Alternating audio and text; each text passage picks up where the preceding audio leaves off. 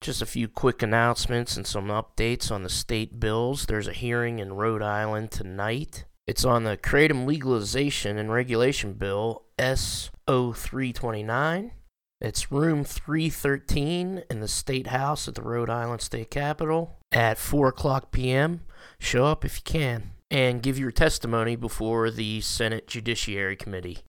Uh, Louisiana, we just listened to a hearing and some excellent testimony from um, Kratom advocates down there on the regulation bill, the Kratom Consumer Protection Act for Louisiana. That's HB 572 in Louisiana. And it's a pretty strict bill. It requires registration of products, pretty stringent. It'll uh, help keep people safe. And of course, as we all know, banning drugs makes them more dangerous.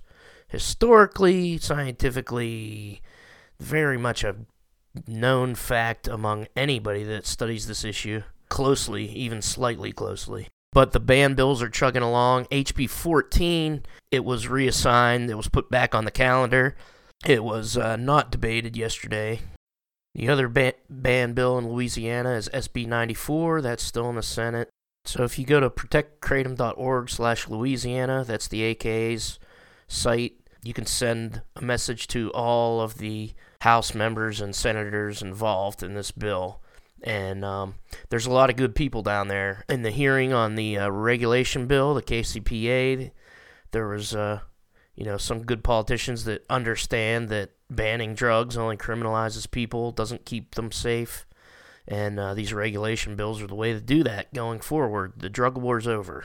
Florida is close to having a Kratom Consumer Protection Act signed, uh, H0179. Um, that got through the House and Senate, and as far as I can tell, it'll be on uh, the governor's desk to sign.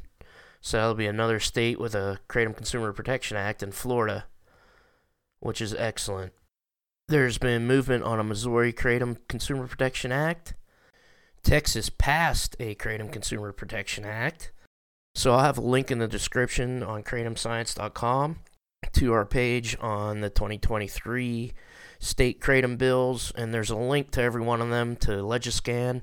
So if it's not updated, um, which some of them aren't today. Um, I'm going to get to that by the end of the day. But if it's not updated, we have the Legiscan links uh, so you can see what's happening up to the day in this exhausting legislative season.